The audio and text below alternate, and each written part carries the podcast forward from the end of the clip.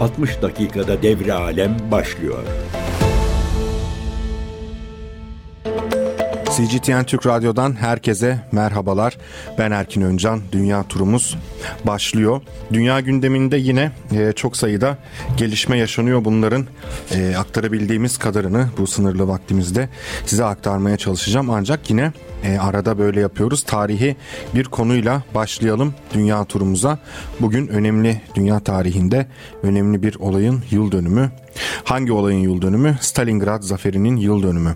Stalingrad zaferi neden önemli? Çünkü e, 2. Dünya Savaşı döneminde dünyayı e, Nazi işgali kasıp kavurduğu dönemde Nazilerin aslında yenilgisinin başladığı olaydır Stalingrad Savaşı.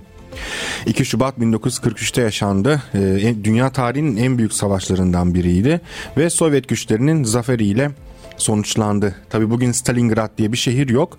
Bugünkü adı Volgograd. Şehir daha önce Volga İdil Nehri'nin batı kıyısında kuruldu. 1925 yılına kadar bölgeye Çariçin deniyordu. 1925'ten 61 yılına kadarsa şehir e, Sovyetler Birliği lideri Joseph Stalin'in adıyla Stalingrad olarak anılmaya başlandı. E, şöyle bir yanlış anlaşılma da var. Stalingrad savaşından sonra şehre Stalingrad adı verildi gibi. Halbuki daha önce e, ta, daha önceki bir bir tarihe dayanıyor bölgeye Stalingrad isminin verilmesi.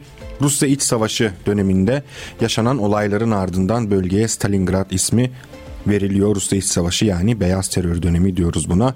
Beyaz ordularla Kızıl Ordu arasındaki çatışmalar sosyalist devrimci güçlerle karşı devrimci milliyetçi ordular, çar yanlısı ordular arasındaki çatışmalar döneminden bahsediyoruz. Nasıl olmuştu? Şehir Ağustos 1918'de ismi henüz Çariçinken Piotr Krasnov e, isimli bir Beyaz Ordu komutanı var ve e, Krasnov komutasındaki bu ordunun saldırısına uğradığında Stalin Bolşeviklerin Güney Rusya gıda tedarik sorumlusuydu. Krasnov'un saldırısında Stalin liderliğindeki Kızıl Ordu kenti savunmayı başarmıştı. Ama tabii daha sonra tarihler 30 Haziran 1919'u gösterdiğinde Anton Denikin yine Beyaz Ordu komutanlarından Denikin komutasındaki güçler kenti işgal etmişti. Daha sonra ordunun çekilmesiyle 3 Ocak 1920'de Kızıl Ordu kente girdi ve daha sonra 10 Nisan 1925'te kentin ismi Stalingrad olarak değiştirildi.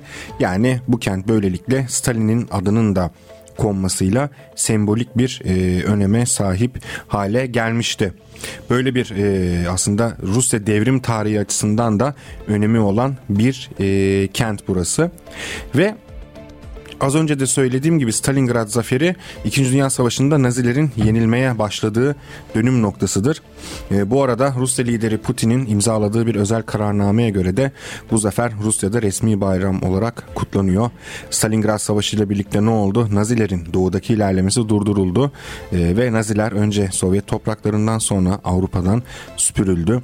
E, şimdi nasıl oldu bu savaş? Hitler önderliğindeki Naziler e, ve miğfer devletleri dediğimiz o toplam 22 Haziran 1941'de 4.5 milyonun üzerinde askerle çok büyük bir e, rakam bu. Sovyetler Birliği'ne saldırdı. Bu saldırı harekatının ismi Barbarossa harekatıydı. Alman orduları 22 Haziran 1941 günü başladı bu saldırısına ve 5 Aralık 1941 gününe kadar süren çatışmalarda Alman orduları neredeyse kesintisiz olarak ilerledi. E, Moskova önlerine kadar yaklaştılar. Leningrad'a kadar e, gerilettiler Sovyetler Birliği ordusunu. Barbaros Harekatı bu arada tarihin, askeri tarihin en büyük harekatlarından biri olarak kabul ediliyor. Resmi rakamlara göre bu cephede başlangıçta ve süreç içerisinde tüm dünya tarihi e, savaş alanlarının hepsinden daha fazla kuvvet savaşa sürülmüştü e, ve yapıldığı dönemde. Stalingrad zaferi de işte böyle e, kanlı bir ortamda e, gerçekleşti, kazanıldı ve e, kelimenin tam anlamıyla tarihin akışını da değiştirdi. Nazilerin yenilgisinin önü açıldı bu zaferle birlikte. Tabi Sovyetler Birliği'nin de Nazilerin başlattığı bu Barbarossa harekatına karşı başka bir harekatı vardı. İsmi de Uranüs harekatıydı. Bu Uranüs harekatı sayesinde alt ettiler Nazileri. Operasyonla birlikte bu arada Naziler e, kışa hazırlıksız yakalandı. Ve Naziler ve işbirlikçilerinin bir anlamda e, gafil avlanması sağlandı. Özellikle güneyde Nazi işbirlikçisi güçler var. Neydi bunlar? E, Rumen, Macar ve İtalyan birlikleri var. Sovyet zırhlı birliklerinin karşı saldırısında dayanacak donanıma sahip değildi bunlar ve Kızıl Ordu karşısında tutunamadılar. Ee, ve böylelikle aslında e, Stalingrad zaferinin de çok önemli bir evresi gerçekleşmiş oldu. Ve 19 Kasım 1942 tarihinde Moskova saatiyle sabah 7'yi 20 geçe başlatıldı bu Uranüs harekatı ve 23 Kasım'ın erken saatlerinde 290 bin Nazi askerinin Don Nehri'nin doğusunda kıstırılmasıyla sona erdi. Tabi Savaşlar hem taktiklerle e, devam ediyor, işletiliyor hem de biraz tesadüfler de burada etkili oluyor. Tam bu evrede savaşın şiddetiyle devam ettiği evrede Naziler çeşitli hatalar yapıyorlar. Neydi bu hatalar? Birincisi General Paulus Nazilerin e, komutanları. General Paulus e, komutasındaki güçler Stalingrad'dan kıpırdamadılar. Yani hem kış koşullarıyla e, biraz savaştılar, mücadele ettiler. E, ama aslında askeri bilinç ya da askeri e, düşünce biraz aslında öngörmeliydi. Ama Hitler iktidarı zaten Hitler'in kendisi e, biraz e, akıl sağlığı yerinde de olmayan aynı anda bir insan olduğu için e, geri çekilme gibi bir seçenekleri yoktu Nazilerin. Ve e, Hitler'in talimatı sonucunda Stalingrad'dan kıpırdamadı bu askerler, bu ordu, bu güç.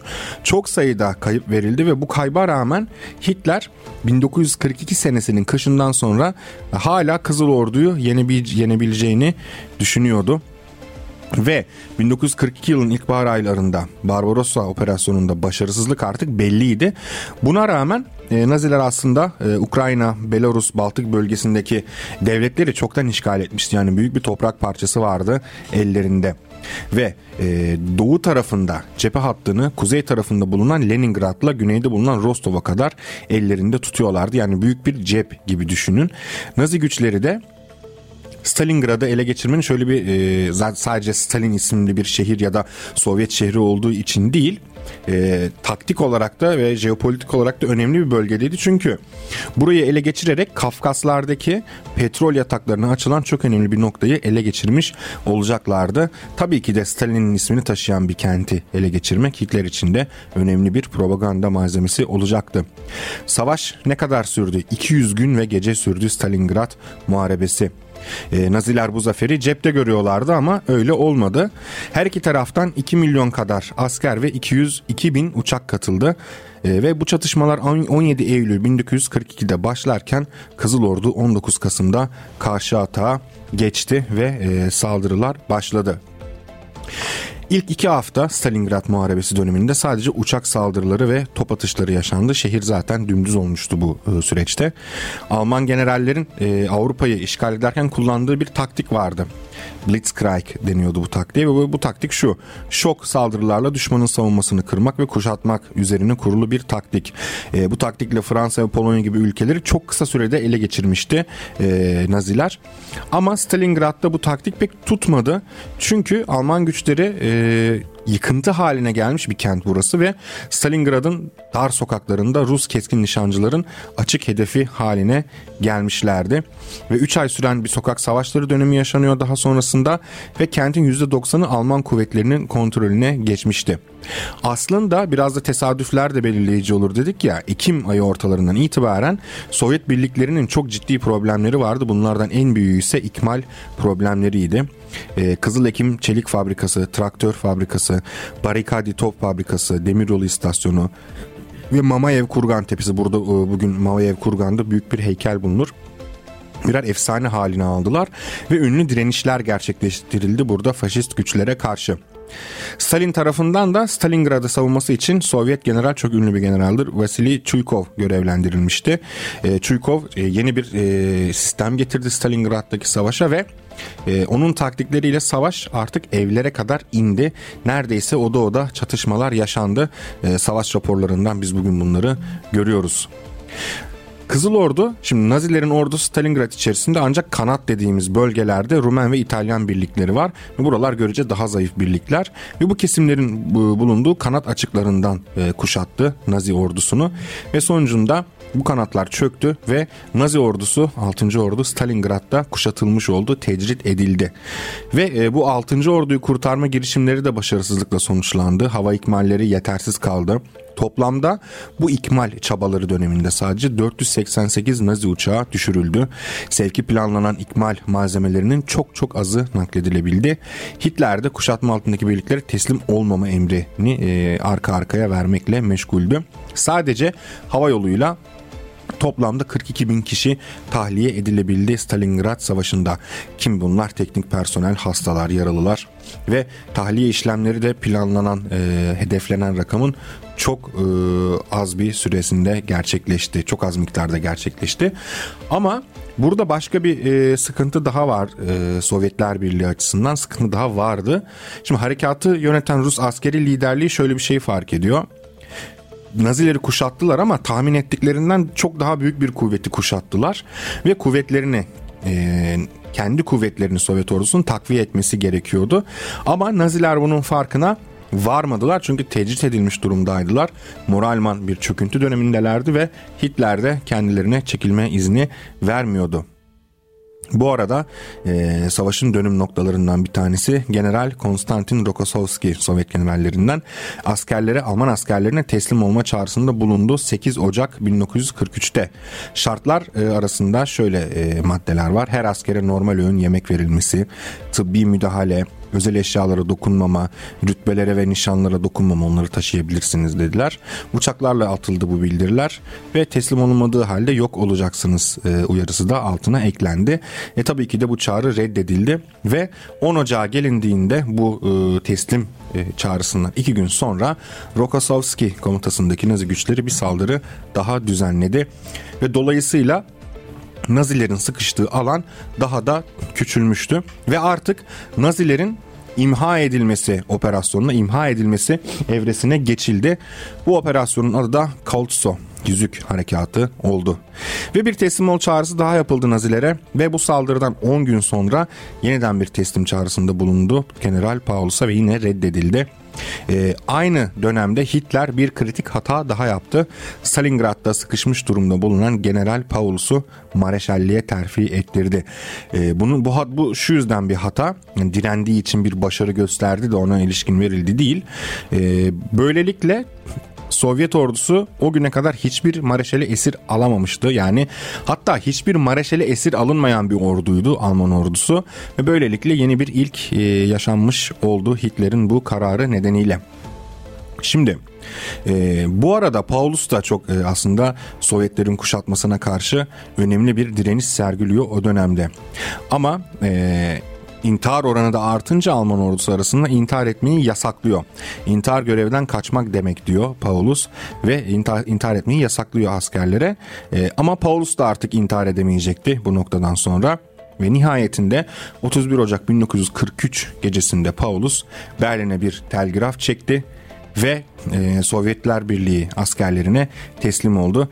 Hitler de daha sonra Paulus'a için şöyle söylüyor tüm acılardan kurtulabilecek ve ulusun gözünde sonsuzluğa ve ölümsüzlüğe yükselebilecekken o Moskova'ya gitmeyi tercih etti e, diyecekti. Bu arada zaten Sovyet güçlerine teslim olan Naziler arasında 22 general bulunuyordu. Şimdi Stalingrad zaferi e, ayın ikisinde ilan ilan edildi ama çatışmalar devam etti savaş sonrasında da. Bazı Nazi askerleri buna ilişkin çok sayıda rapor var Sovyetler Birliği'nin dönemin e, istihbaratının hazırladığı askeri istihbaratın hazırladığı raporlar. Çok ilginç raporlar. E, bunlar teslim olmayı reddeden Nazi askerleri bir süre daha saklanmaya ve çatışmaya devam ediyorlar. 1943 baharına kadar savaşmayı sürdürüyorlar bu isimler. Ve e, konuyla ilgili bir Sovyet belgesi de var. Stalingrad'daki karşı devrimci unsurların temizlenmesine devam edildiği de e, bir süre boyunca devam ediyor. Kulübelerde gizlenmişler, siperlerde gizlenmişler, e, silahlı direnişi sürdürmüşler ve bazı yerlerde 20 Şubat'a kadar e, devam etmiş bu saldırılar ve ama çoğunluğu Mart itibarıyla etkisiz hale getirildiği belirtilmiş. Savaş sonrası çatışmalarda 2418 subay ve erat yani askerler öldürüldü rütbeleri karışık. Teslim olan 8646 subay er e, subay ve erat esir kamplarına teslim edildi diye de not düşülmüş. Yine Sovyet Don Cephesi karargahının e, Şubat ayında bir raporu var. 5 Şubat'ta yani ve 38. Motorize Tugay kesimindeki bir bodrumda 18 silahlı SS bulunduğunu söylüyorlar. Teslim olmayı reddetmişler ve imha edilmişler. Dolayısıyla Stalingrad zaferiyle birlikte e, Alman güçleri Naziler yenilgiyi dönemini açtılar. Kızıl Ordu da düşmanı Berlin'e kadar süreceği bir evreye girdi.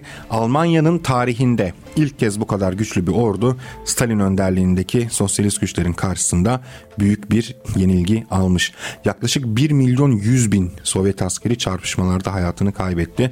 E, savaşta tabii sivil halkın ölüm oranı da çok yüksek boyuttaydı.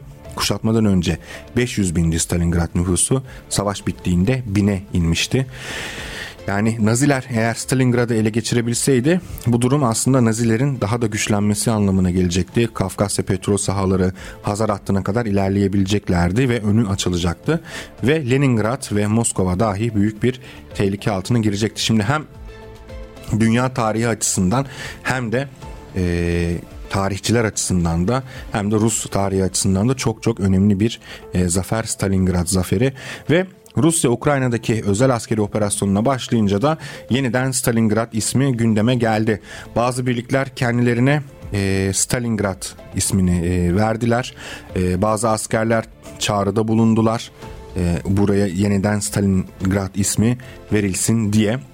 Şimdi aslında önce Rusya Komünist Partisi, Rusya Federasyon Komünist Partisi e, dile getirdi bu öneriyi. Stalingrad, e, Volgograd olmamalı. Bugün Ukrayna'da Rus dünyası için neonazizme karşı savaşan gönüllüler tam olarak bunu düşünüyor demişti. Rusya Federasyonu Komünist Partisi lideri Gennady Zyuganov.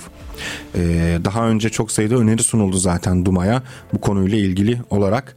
Ee, bu arada Zafer'in e, geçen sene aslında düzenlenen törenlerinde Volgograd'a geçici olarak Stalingrad tabelaları asılmıştı. Ee, ama tabi Rusya'da henüz ismin resmen değiştirilmesi için bir talep e, yok. E, peki Rus askerler niye Stalingrad ismini öneriyor? Çünkü e, Rusya'da hem ordu içinde hem de Rusya halkında hem de eski Sovyet ülkelerinde e, Sovyetler Birliği'ne yönelik bir e, sempati var, bir özlem var.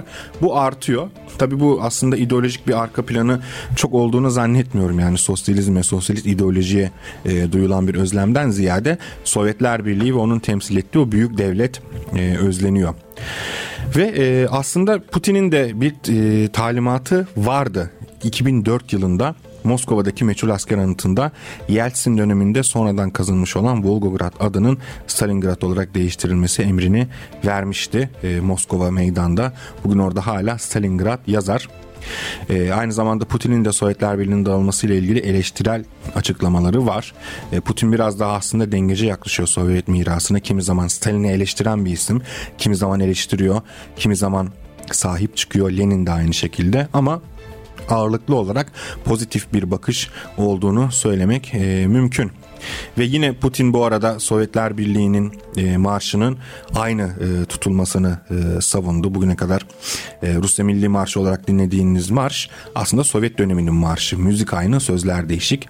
Ve yine 2000 yılında Putin'in önerisiyle Kızıl Bayrak Rus ordusunun bayrağı olmaya devam etti. E, bu tür e, mirasa sahip çıkılan adımlar atılıyor.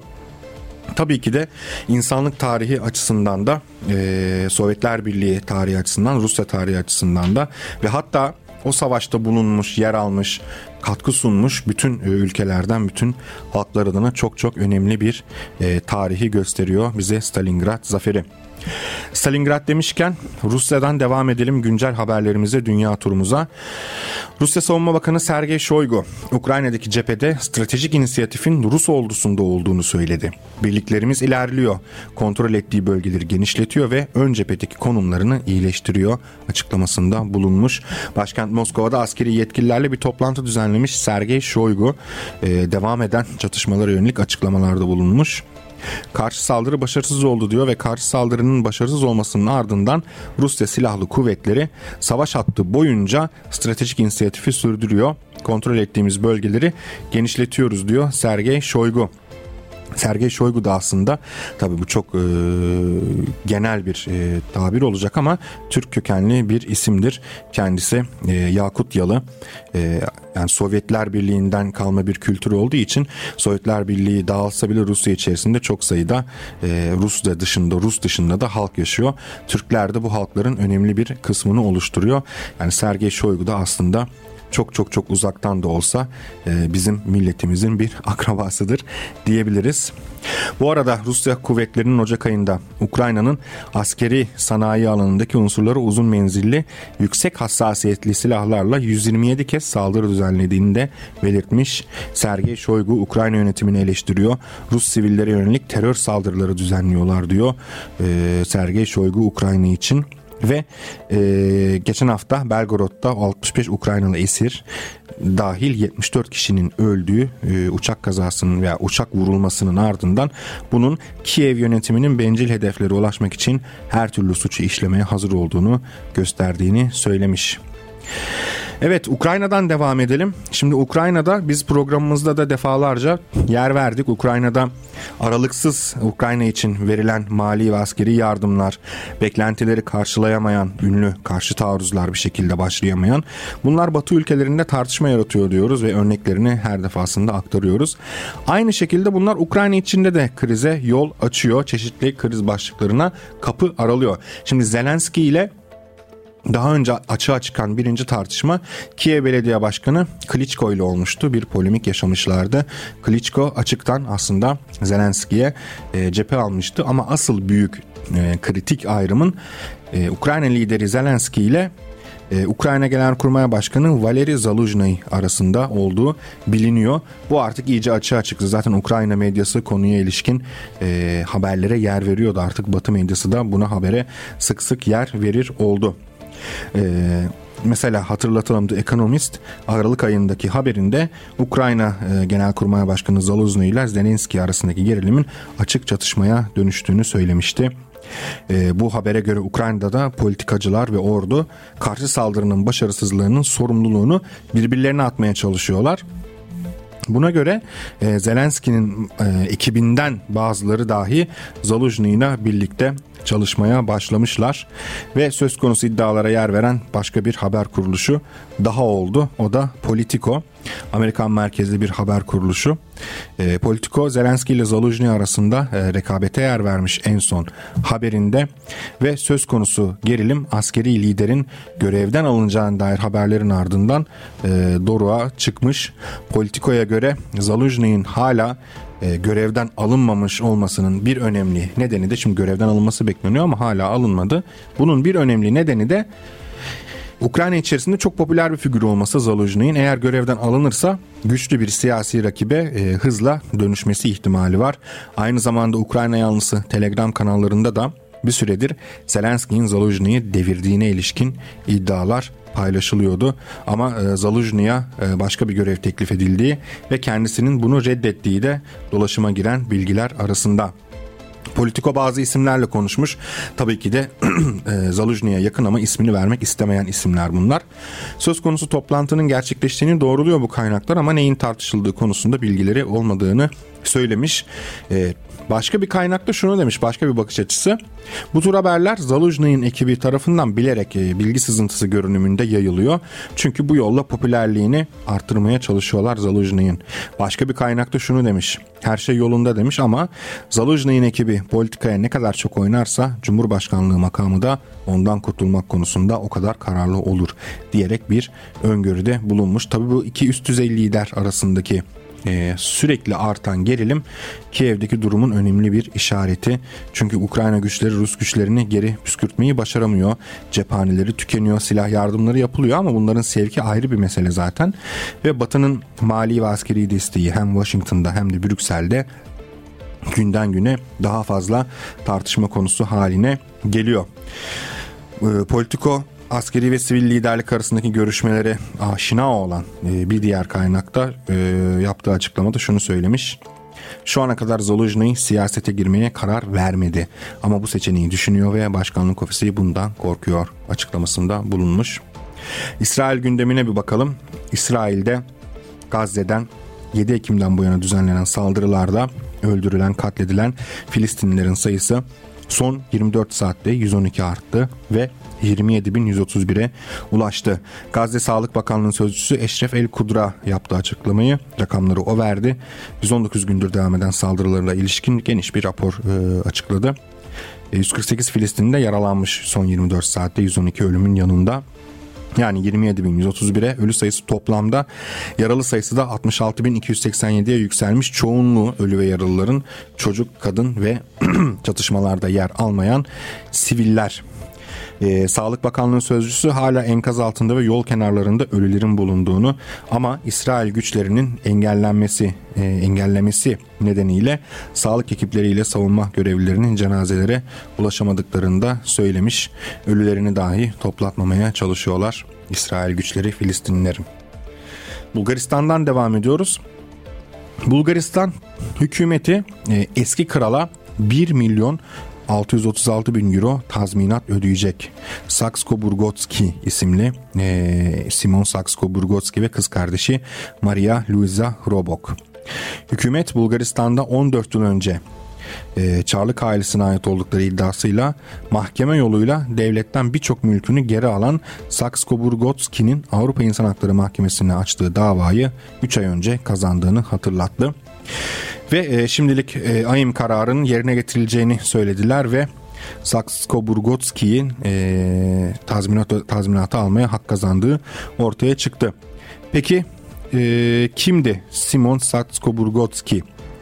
Bulgaristan'ın 1943-1946 döneminde eski kral. 2001-2005 döneminde Ulusal Yeniden Doğuş ve Yükseliş Hareketi Partisi'nin lideri olarak ülkenin yeni başbakanı olmuştu. Bu kraliyet ailesinden e, bir isim. Neden dava açıyor bu isim Bulgaristan'a Avrupa İnsan Hakları Mahkemesi'ne? Ben mülklerimi kaybettim diyor. Mülklerini nasıl kaybetti? E, çünkü Sovyet Sosyalist Cumhuriyetler Birliği 9 Eylül 1944'te Bulgaristan'ı özgürleştirdi. Oraya girdi ve Bulgaristan'da bir halk cumhuriyeti kuruldu.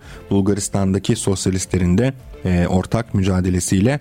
Dolayısıyla bir sosyalist yönetim bir halk devleti kurulduktan sonra e, bölgede artık krallık, e, krallık ailesi ve kraliyet ailelerinin bütün e, ülkeyi soyup soğana çevirdiği, bütün mülkleri kendi üzerine yaptığı düzen sona ermiş oldu. E şimdi Bulgaristan'da da e, sosyalizm yıkıldıktan sonra eskinin e, kralları, kraliyet ailesi mensupları diğer ülkelerde oldukları gibi elbette malının mülkünün peşine düştüler. Hala e, iade ettirmeye çalışıyorlar kendilerine bir zamanlar onlara ait olduğunu iddia ettikleri mülklere. Avrupa'dan devam edelim. Almanya'da Dün havalimanı grevinin ardından bugün yeni bir grev gerçekleşti. Çok sayıda eyalette tramvay ve otobüs gibi şehir içi ulaşım sektöründe çalışanlar uyarı grevi yaptılar. Birleşik Hizmet Sektörü Sendikası'nın verdiği ülke çapında yaptığı grev çağrısına uyan çalışanlar ülkenin en büyük eyaleti Kuzey Ren Westfalya'da da cuma sabaha karşı yani bugün yerel saatle 3'te uyarı grevine başladılar ve bu grev yarın 3'e kadar devam edecek. Eyaletin e, en büyük şehri olan Köln'de grev nedeniyle şehir içinde tramvay ve otobüs seferleri yapılamaz hale geldi ve her gün binlerce kişinin yolculuk yaptığı duraklar boş kaldı. Toplu taşıma çalışamadı. Okul ve iş yerlerine gitmek isteyenler özel araçlarını kullandığı için diğer büyük şehirlerde olduğu gibi Köln'de de şehir içi trafikte yoğunluk nedeniyle aksamalar yaşandı. İşte üretimden gelen gücün harekete geçmesi biraz böyle bir şey. Ee, diğer e, her türlü fabrikada her türlü e, emek e, sürecinin işlediği yerde de işte grevler tam olarak bu yüzden yapılıyor. Ee, üreten, işleyen, bir sistemin işlemesini sağlayan e, topluluk, kişi, sınıf ne derseniz deyin bunların hakkı verilmediğinde bunlar işi durdururlar ve sizin o bütün e, güvendiğiniz ulaşım, iletişim, e, ürünlere ulaşma, tedarik gibi e, bütün o kritik noktalarda aksamalar yaşanabilir. Başarılı bir grev e, yaşandığını görüyoruz Almanya'da uyarı grevi yapıldı ve daha e, mesele gerçek greve dönüşmedi bile. Şimdiden e, aksamalar yaşanıyor. Köln'ün yanı sıra Düsseldorf, Bonn ve Leverkusen gibi şehirlerde de şehir içinde toplu ulaşım yapılamadı. Peki çalışanlar ne talep ediyor? Sendikanın bazı talepleri var. Temel talepleri arasında ücretlerde kesinti yapılmadan haftalık çalışma saatlerinin kısaltılması, izin günlerinin artırılması, vardiyalı ve gece çalışanlar için dinlenme sürelerinin uzatılması gibi çalışma koşullarının iyileştirilmesi yer alıyor. Yani aslında zaten hakkı olan şeyleri istiyor buradaki ulaşım sektöründe çalışan işçiler. Dinlenmek, yıpranmamak, e, düzgün e, tatil sürelerine, zamanlarına sahip olmak, ücretlerde kesinti yapılmaması zaten bu insanların verdiği emeğin e, doğal bir karşılığı olması gerekirken bizim işte özgürlüklerin diyarı olarak gördüğümüz ülkelerde bile e, mesele işçi sınıfının veya emekçilerin en genel tanımıyla haklarını verip vermemek olduğunda herkes birden aynı karaktere bürünüyor. Aynı şekilde Brandenburg, Saarland, Saksonya, Türingen eyaletlerindeki çalışanlar da çalışma şartlarının iyileştirilmesinden yanı sıra ücretlerinin artırılmasını da istiyor. Fransa'da da benzer problemler var. Fransa lideri Macron Avrupa Birliği ülkelerine bir çağrıda bulunmuş. Kıtada tarım alanında güç birliğinin sağlanmasını istiyor Fransa lideri. Kıtada tarım alanında güç birliğinin sağlanmasını neden istiyor? Biz bunun yine Türkçesini anlatalım. Çünkü kıtada tarım alanlarında emek düşmanı politikalar nedeniyle bir isyan var. Sadece Fransa'da da değil Almanya'da, e, Baltık ülkelerinde, Romanya'da bile çiftçiler e, isyan ediyorlar. E, Macron da diyor ki bu konuda bir güç birliği sağlayalım. Elbette işçilere demiyor. Diğer Avrupa, diğer e, emek düşmanı adımlar atan Avrupa ülkelerinin liderliğine sesleniyor. Brüksel'deki Avrupa Birliği zirvesinin ardından basın toplantısında konuşuyor. Avrupa'da yaşanan tarım krizi. Tarım krizi diyorlar zaten buna. Hani bir kriz, bir anlaşmazlık, bir uzlaşmazlık diyerek meseleyi yumuşatmaya çalışıyorlar. Ee, üretimde haksız rekabetin önüne geçebilecek bir kontrol mekanizmasının kurulmasını istemiş. E işçilerin istediği şey de buydu zaten. Haksız rekabet neden kaynaklanıyor? Ukrayna'ya sağlanan ayrıcalıklardan kaynaklanıyor bu haksız rekabet. Haftalardır devam ediyor bu tarım krizi ve şu Macron da e, ülke genelinde e, çiftçilerin lehinde somut kararlar alınmasını talep etmiş. Ukrayna'dan tahıl ithalatına dair de açıklamalarda bulunuyor Macron. E, bunun Avrupa'da haksız rekabete yol açmaması için ciddi şekilde kontrol edileceğine dikkat çekmiş ve bu durumun Avrupa ülkelerinde oluşabilecek fiyat istikrarsızlığına müdahaleyi kolaylaştıracağına dikkat çekmiş. E zaten olay buydu. Zaten işçiler, çiftçiler bu sebeple ayaklanıyordu. Macron da sanki bugüne kadar hiçbir şey yokmuş gibi kalkıp diyor ki ya işte bu konuda bir e, haksızlık olabilir. Buna bir el atalım diyor. E, bu da aslında işçilerin başarısıdır. E, traktörleriyle Macron'a bunu söyleten şey traktörleriyle çiftçilerin Paris'i kuşatmaya başlaması. Ve Macron aynı zamanda e, belirli bir miktar üzerinde Ukrayna'dan ithal edilen tahılların gümrük vergisine tabi tutulacağını söylemiş. Evet bu da işçilerin talepleri arasındaydı. Yani burada mesele neyi nasıl yansıttığınız Macron bunları iyilik yapıyormuş gibi sanki hani halkın çıkarlarını düşünüyormuş gibi söylüyor ama e zaten bu talepler sonucunda yapmak zorunda kaldı. Bunun altını bu, bu noktada iyi çizmek lazım. Buradan bize çıkan derste e, örgütlü mücadelenin bir arada hareket etmenin önemi oluyor ve haklı bir davayı savunmanın önemi. Bu savaştaki Macron diyor ki bu savaştaki Ukrayna'ya yardım etmek için yoksa birkaç milyardere fayda sağlayacak haksız rekabet ortamı oluşturmak için değil diyor. Macron aynı zamanda Güney Amerika ortak pazarı ülkeleriyle Avrupa Birliği arasında yapılan ticaret anlaşmasından duyduğu memnuniyeti de hemen arada dile getirmiş. Bu arada Putin Türkiye'ye gelecek ve Kremlin sözcüsü Dmitry Peskov konuyla ilgili bir açıklama yaptı. Putin'in Türkiye ziyaretinde Rusya-Türkiye arasındaki ekonomik ve ticari ilişkilerin yanı sıra Ukrayna dahil bölgesel konuların istişare edileceğini söylemiş. Olası tarihine ilişkin de konuşuyor Peskov. E, tarihi zamanı gelince duyuracağız demekle yetinmiş çok geniş bir yelpazede çok sayıda konunun ele alınacağını söylemiş e, Peskov. Türkiye ile Rusya arasındaki ticari ilişkilere de değinmiş. Türkiye bu konuda oldukça ilkeli ve bağımsız bir duruş sergileyen az sayıda ülke arasında yer alıyor demiş. İran'dan devam ediyoruz. İran lideri reisinin bir açıklaması var. Televizyonda aç yaptı bu açıklamayı. Herhangi bir savaş başlatmayacağız ama biri bize zorbalık yapmak isterse güçlü bir yanıt alacak demiş. Neden demiş? Çünkü Ürdün'de Amerikan üstüne saldırı düzenlendi. Amerika bu saldırıdan İran'ı sorumlu tutuyor. Ee, İran bu saldırıyı reddediyor ama aynı Amerika aynı istihbarat e, başka şeyler düşünüyor. Hemen birazdan da geleceğiz oraya. Reisi diyor ki daha önce Amerikalılar bizimle konuşma istediklerinde askeri seçeneğin masada olduğunu söylemişlerdi. Şimdi İran'la çatışmaya niyetli olmadıklarını söylüyorlar demiş. E, reisinin açıklamaları yurdundaki Amerikan üstüne yapılan saldırıların ardından geldi. Bu arada İran İstihbarat Bakanlığı'ndan da bir açıklama var. Tahran ve İran'ın diğer bölgelerinde faaliyet gösteren birkaç casus da dahil olmak üzere Asya, Afrika ve Avrupa'da 28 ülkede İsrail ile çalışan düzinelerce casus tespit ettik diyorlar.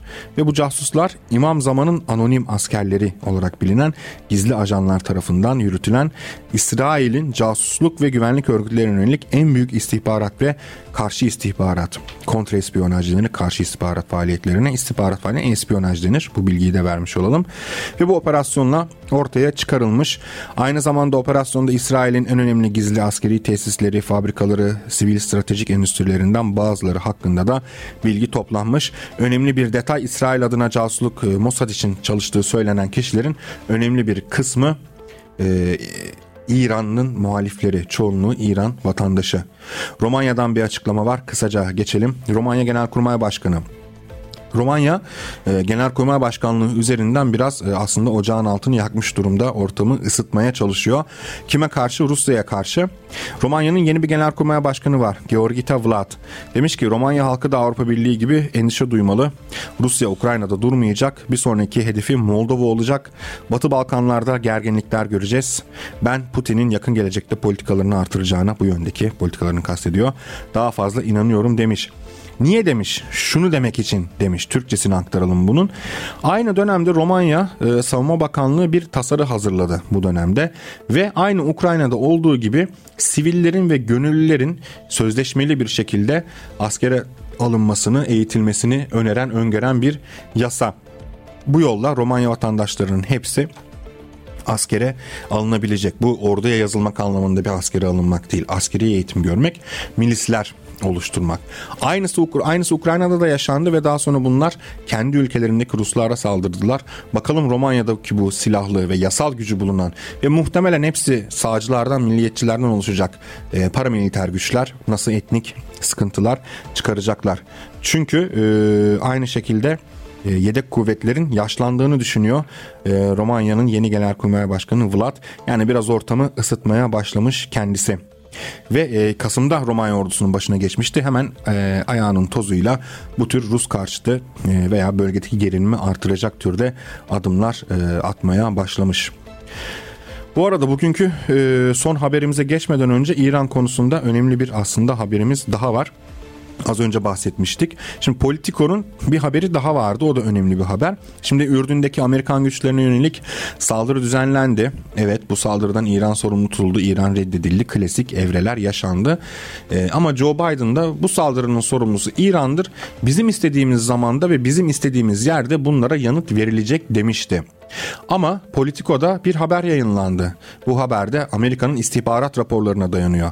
Amerika'nın istihbaratçıları da diyor ki Biden bunu derken e, İran'ın, İran yönetiminin bölgedeki vekil, İran yanlısı e, sayı diyelim bunlara kabaca. Bu vekil güçler ara, üzerindeki bir etkisi yok. Şimdi hangisi burada doğru? Biden'ın e, İran'ı suçlayan açıklamaları mı? Amerikan istihbaratının çalışmaları sonucunda hazırladığı rapor mu? E, bu konuda büyük bir kafa karışıklığı var zaten. Son haberimiz Amerikan Merkezi İstihbarat Teşkilatı'nın e, tarihteki en büyük gizli bilgi sızdırma olayında yargılanan bir eski CIA çalışanı var. Joshua Schultz 40 yıl hapis cezasına mahkum edildi. Wikileaks'e bilgi sızdırdığı için mahkum edildi. CIA'de bilgisayar programcısı olarak çalışıyordu ve e, verdiği bilgiler şu. CIA bu artık bu hani çok sansasyonel bilgiler ama nedense gündemden çok hızlı kayboluyor. CIA yani Amerikan devleti bugün Apple ve Android yazılımların yanı sıra smart özellikli televizyonlara e, nasıl sızdığını ortaya çıkarmıştı Wikileaks. Yani Apple telefonunuz var, hepimizde var. Android telefonunuz var. internete bağlanan televizyonunuz var. Tabi bizler e, vatan sıradan vatandaşlar olarak CIA'nin e, dinlemek isteyeceği kişiler değiliz elbette ama Amerikan devleti CIA bugün istediği telefonu, istediği televizyonu, internette olan istediği cihazı izleme ve dinleme aygıtına çevirebiliyor. E, bu çok büyük bir bilgi ve bunu WikiLeaks ortaya çıkarmıştı. Aynı zamanda benzerlerini şu an Rusya'da yaşayan Edward Snowden da ortaya çıkarmıştı. Ve bu bilgiyi veren kişiye 40 yıl hapis cezası verildi. 2016'da bu bilgileri Wikileaks'e aktarmış. Ee, ulusal güvenliğe zarar verdiği iddiasıyla Dolayısıyla e, büyük bir ceza verildi ama Schultz hakkında yapılan suçlamaları reddediyor ve e, bir eleştirisi var Amerikan devletine. Diyor ki savcılar benimle anlaşmışlardı suç, e, suçlarımı itiraf edersem 10 yılla cezalandırılacağıma ilişkin. E, şimdi niye 40 yılla cezalandırılıyorum diyor. Bu da çok önemli bir bilgi. Bütün cihazlarımız e, Amerikan devleti tarafından istenildiği gibi dinleniyor. E, tabii ki de buradan bir paranoya çıkarmamak lazım. Eğer Amerika'nın müttefiki olan ünlü bir siyasetçi ya da önemli bir askeri lider ya da Amerika'nın düşmanı olan ama Android ve internet kullanan herhangi bir ülke lideri ya da istihbarat yetkilisi değilseniz Amerika sizi muhtemelen dinlemiyordur diyelim ve bugünkü dünya turumuzun e, sonuna gelelim. E, haftaya yine aynı saatte dünya genelinde öne çıkan gelişmeleri hep birlikte aktaracağız ve yorumlayacağız. Dinlediğiniz için çok teşekkürler. Hoşçakalın. 60 dakikada devri alem sona erdi.